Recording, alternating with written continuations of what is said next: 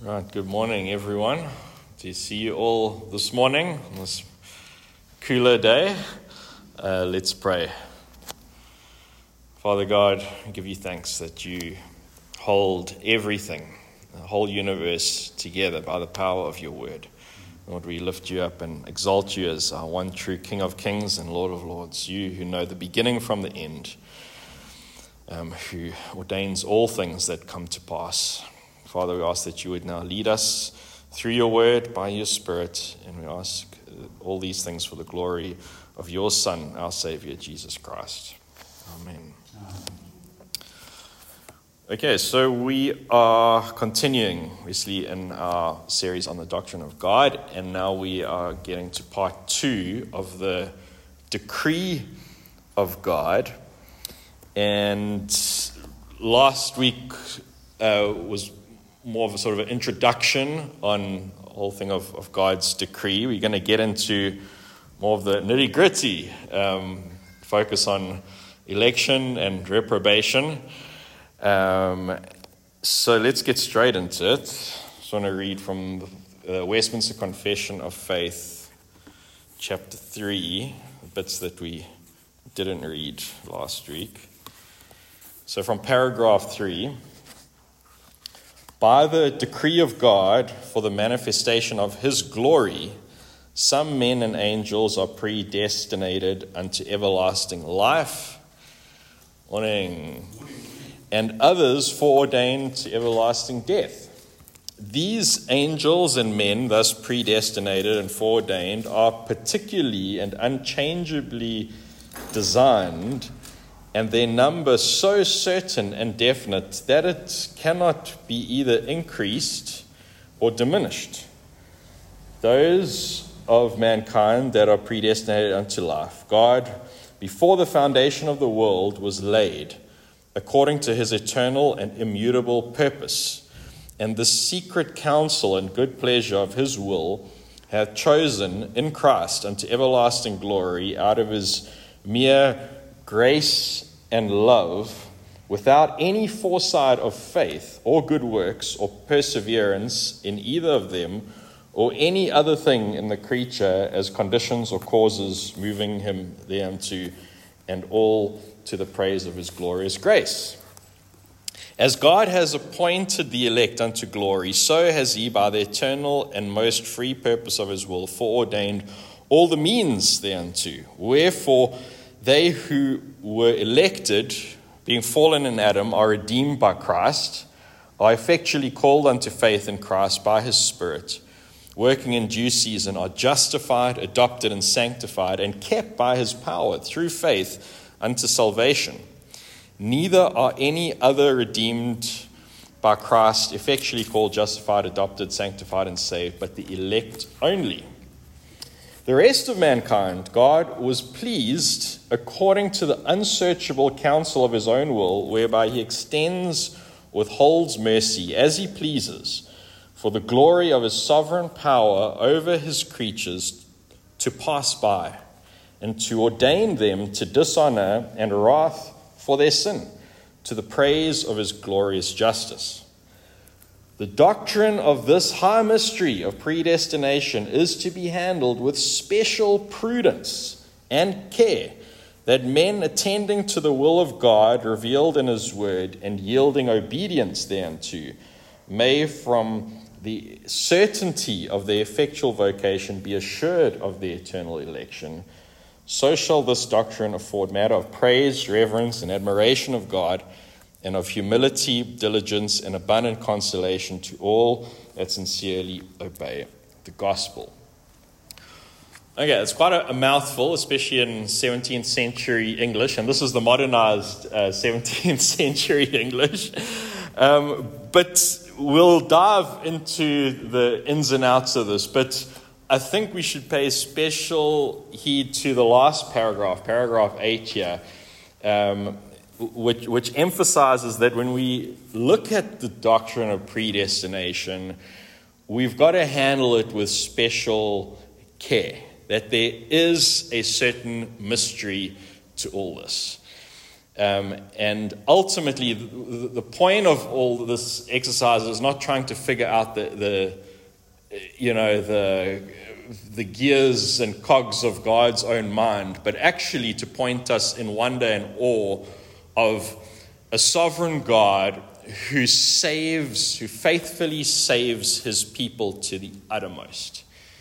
So, this should lead us to, to worship him and adore him even more, not get, you know, hung up on, on, on the supposed injustices, which we're going to look at, because even the Apostle Paul asks these questions in, in Romans 9. All right, so think to first off, before we get into election and reprobation, we need to zoom out. And we need to first look at what we call, uh, and historically in Reformed theology, called the covenant of redemption. And this covenant of redemption, which is taught in many places in Scripture, especially places like, um, sorry, we like to leave those on. So when, yeah, I know. yeah, we're still going to be at 10. Yeah, I know, we'll figure it out. Um, that uh, God has chosen his people, he's covenanted amongst the persons of the Trinity, have covenanted amongst themselves to save a people for himself. So Ephesians 1 speaks in, in this language that from chapter 1, verses uh, 3 to 4, that it was the Father who chose us, predestined us before the, salva- before the creation of the world. So it was the Father's role in our salvation that He chose us, predestining us to salvation. Then the Father sends the Son in the fullness of time to come to earth to accomplish that redemption, to die for us on the cross to redeem us from our sins through the shedding of his blood. Ephesians 1 5 to 10. And then the Holy Spirit is sent by the Father and the Son to then apply this calling of the Father, this redemption of Christ, to apply that to us, to seal us with Himself so that our salvation is, is guaranteed. And that's what Ephesians 1 13 to 14 uh, teaches us. And so this covenant between the persons of the Trinity say was made bef- outside of time, in eternity. That before the creation of the world, the Father, Son, and the Holy Spirit covenanted to save God's church, to save God's elect. And so the outworking of this then is our salvation and and then we can you know see uh, how God's people are saved in time. But the, emphasis, the point is here is that God planned to save his people before the creation of the world. I think that's a majestic truth. Any questions, comments before we dive into election?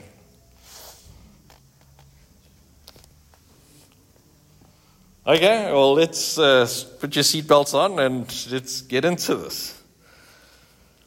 Okay, so first of all, we need to say that the language of election and predestination is not some, you know, some Calvinist oddity. It's not some things Reformed people have invented. Yeah, we're talking about the very language of Scripture. Yeah, it's, it's there. it's actually all over the place. Once you start seeing it, you can't unsee it in Scripture. Um, the, in Greek, uh, in the New Testament, where we, you know, where it's translated, how's it Phil? Um, elect or election is from the Greek word eklektos. Okay, so that's that's two Greek words there, which uh, means to be called out of. Okay, ek and kaleo. And this doctrine of election is taught consistently throughout Scripture. It's not just a Pauline thing, it's, it's Genesis to Revelation. we see the sovereign hand of God saving a people for himself. Basically from Genesis 3:15, the promise of the seed of the woman that is coming to crush the head of the serpent. That's the initiation of the, the covenant of redemption made between the persons of the Trinity outside of time. Now, in time, it's the start of, called the covenant of grace, this covenant whereby God saves his people. And the outworking of that covenant of grace extends throughout redemptive history and is administered, as the Westminster Confession of Faith says, in many times in different ways. Um, so it's this one covenant of grace administered in, in different ways through Abraham, through Noah, through uh, David, eventually coming to its fulfillment in, in the new covenant in Christ. So from the Old Testament, we see the doctrine of election especially strong, and most obviously so, in the fact that God elected Israel out of all the nations of the world to be his chosen people for his own pleasure. He didn't work especially with the Hittites, he didn't work with the Amorites, especially, he didn't work um, with uh, the Canaanites. He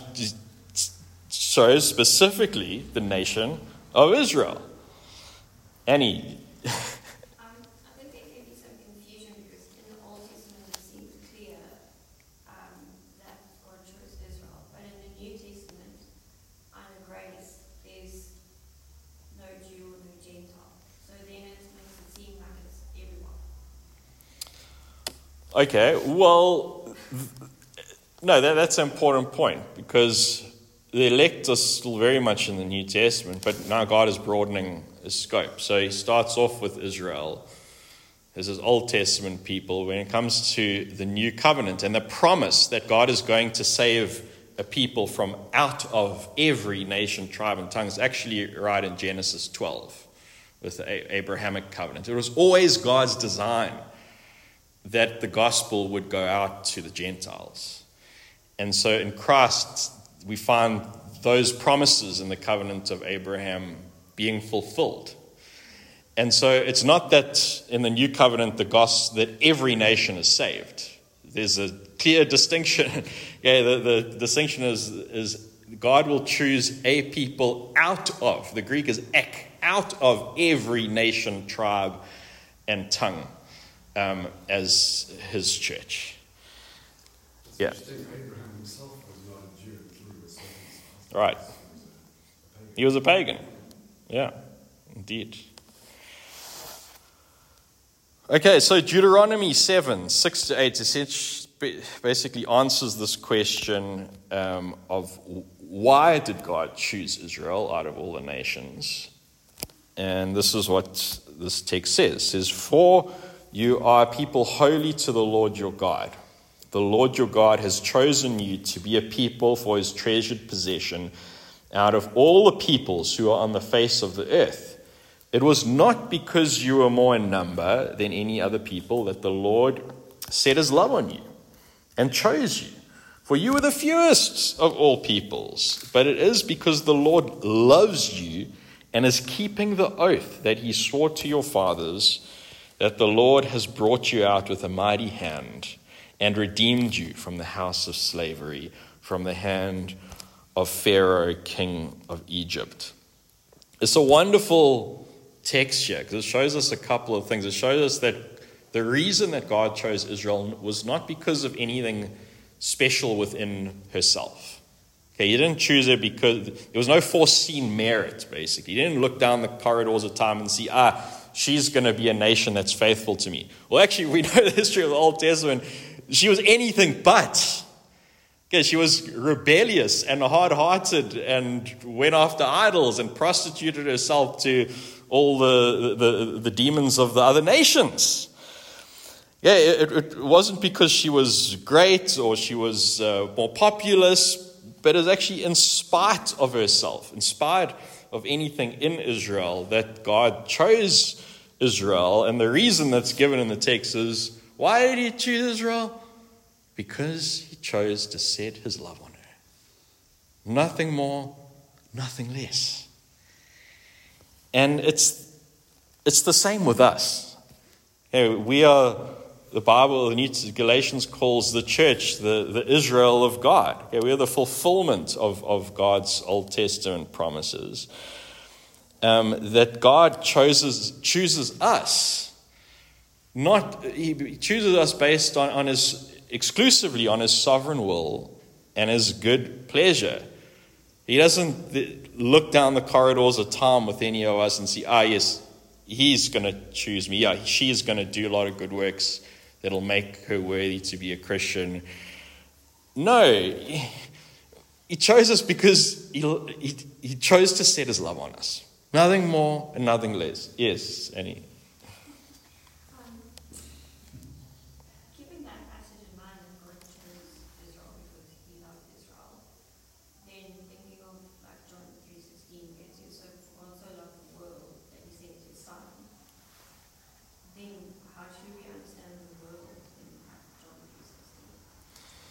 Yeah, I mean, the Arminians like to use John 3.16 as a gotcha verse.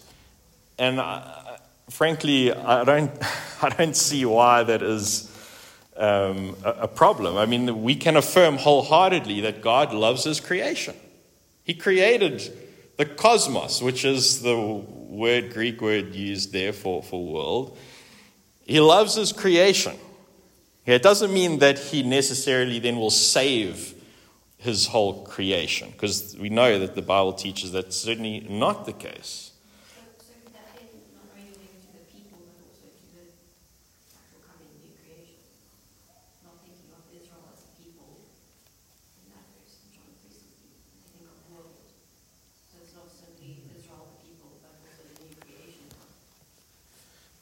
Well, I, th- I think it's specifically talking about this this age. Yeah. Yeah. Okay, so he chose us purely because he chose to set his, his love upon us. And we see that truth emphasized in places like Ephesians 1, verse 3. It says, In love, he predestined us. And this is one thing we need to emphasize with the doctrine of election. It's not some cold doctrine where, you know, God, you know, just chooses some in a cold hearted way and it's like deterministic. No, it's anything but that. This doctrine is rooted in, in the love of God, and we call this um, our election is unconditional. Okay, it's not conditioned on anything within us. It's all about God's good pleasure, and He will do what He is going to do. He, he chose us, in fact, before we could do anything, good or bad, because He chose us before the creation of the world.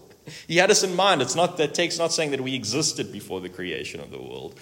It's that he had his church in mind, his elect in mind before the creation of the world. Not in a, just in a general sense, but by name.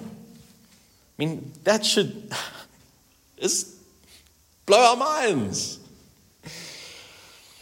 Okay, Romans 8, 29 to 30 says that for those whom he foreknew, he also predestined to be conformed to the image of his son, in order that he might be the firstborn among many brothers. And those whom he predestined, he also called. And those whom he called, he also justified. And those whom he justified, he also glorified. That's a wonderful verse because it shows us what we call the, the golden chain of salvation. That God finishes what he begins. If he has called you unto salvation, if He has predestined you for salvation, your justification is inextricably linked to that. He, he will, in time, forgive your sins, make you right with God. He will sanctify you. He will bring you to glory. He won't let you slip off the bus along the way. He saves us to the uttermost. Now, the Arminian position can't state this. They don't want to state this because they believe because of our free will, we can sin enough and rebel enough to, and have enough doubts that, that we do fall off the bus. Now, I don't know about you, but that, that is not very comforting at all. We have assurance of our salvation here because is precisely God who saves us. Of course, we will struggle with doubts and sin terribly, even as saved people. But the assurance that if our salvation was rooted in our own whims and own works, well, I mean, we wouldn't make it, frankly. even if it's God's 99% and our 1%, that our 1% would still mess it up. It really does have to be God's 100% to save us in, in, in, in, in, in, in an entirety. Yeah, that's why Jonah 2 verse 9 says, Salvation belongs to the Lord. and we're thankful for that. Sorry, Patrick, you want to? Uh, no, it's just that one word. Those he foreknew, Yeah. he predestined. So foreknew, in my mind, indicates that he might well have looked down the tunnel of time and sort of. Yeah, well, the, that's what the Arminians, how the Arminians see things. Um, but how, I don't think that is a correct understanding of foreknew in, in the context here, because the foreknew is, given the rest of the verse, it's talking about his elect.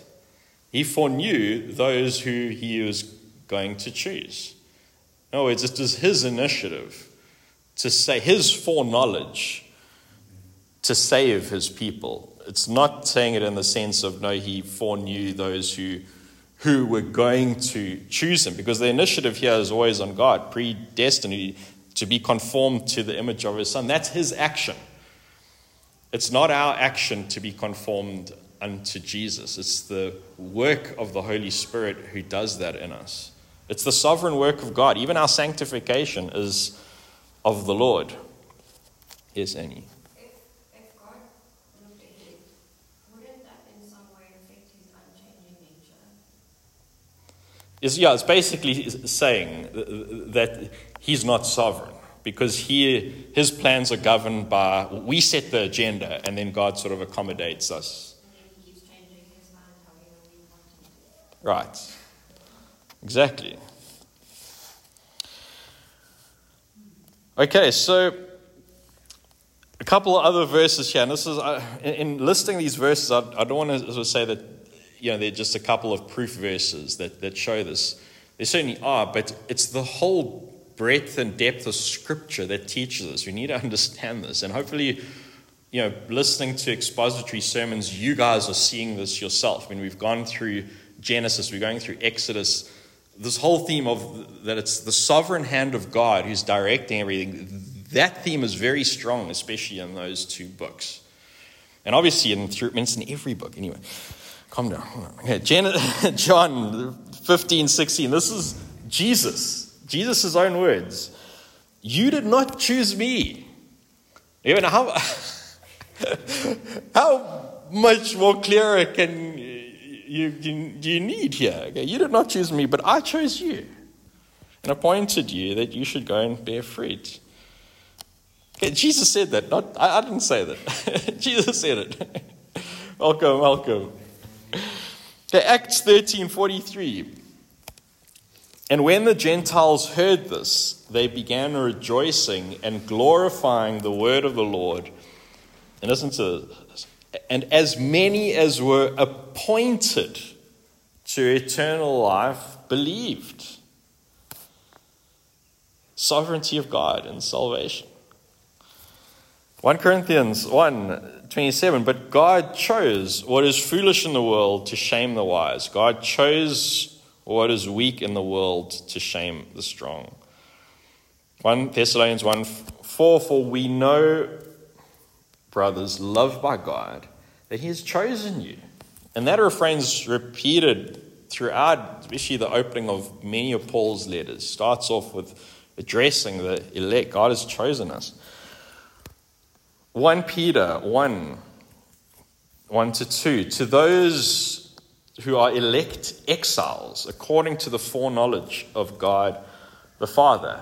And then it goes on to say, and we, we, you you'd be familiar with this if you're here for the 1 Peter series, that God has caused us to be born again with the imperishable seed of His Spirit. Yeah, that when He caused us to be born again by the Holy Spirit, we're going to be unborn again. That seed doesn't just shrivel up inside whenever you know we have doubts or we sin. No, that seed is imperishable. Once God has planted it in us, it doesn't die. It it it, it, it, it lasts to the end. God is going to continue that work that He started in us. Well as Philippians 1, verse 6. You know, God finishes the work that He began on us and will bring, us, bring it to completion on the day of the Lord Jesus. Okay, 2 Peter 1.10 Therefore, brothers, be all the more diligent to confirm your calling and election. Okay, pretty, pretty clear. um, I don't think we're going to get to reprobation. I think we should leave that for, for next week because it's really important. It's very misunderstood. Welcome, Paul. Um, and I'd like us to, to have a lot of space for, for, for some discussion on, on this. Um, but yeah, I think uh, let's leave it there with election. Are there any, any last questions concerning election?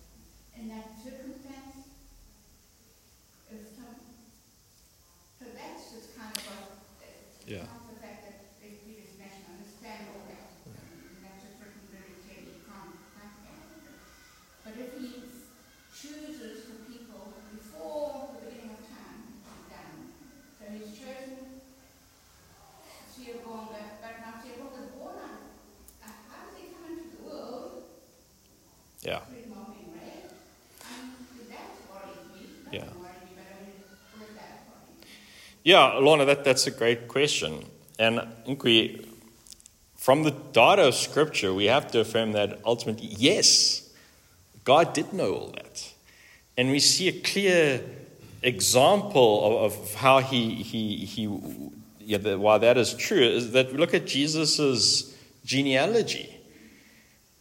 And I mean, we look at all the, the sinners that are in that genealogy of people being born as a result of rape, um, prostitutes, of rebellious people, of, of murderers.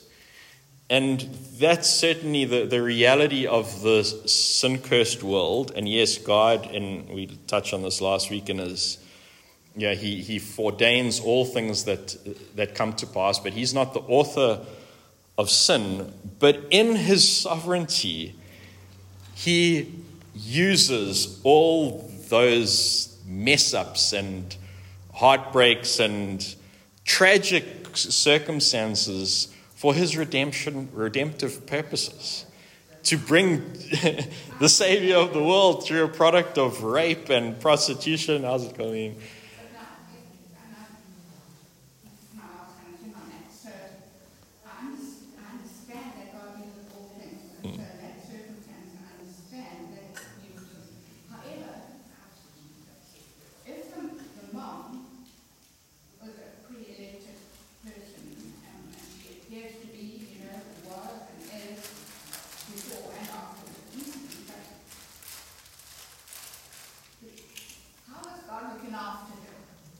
Yeah. You know, I mean, we prayed. She mm. prayed all the time. Yeah. She knew where she was going with the faith, and there were evil yeah.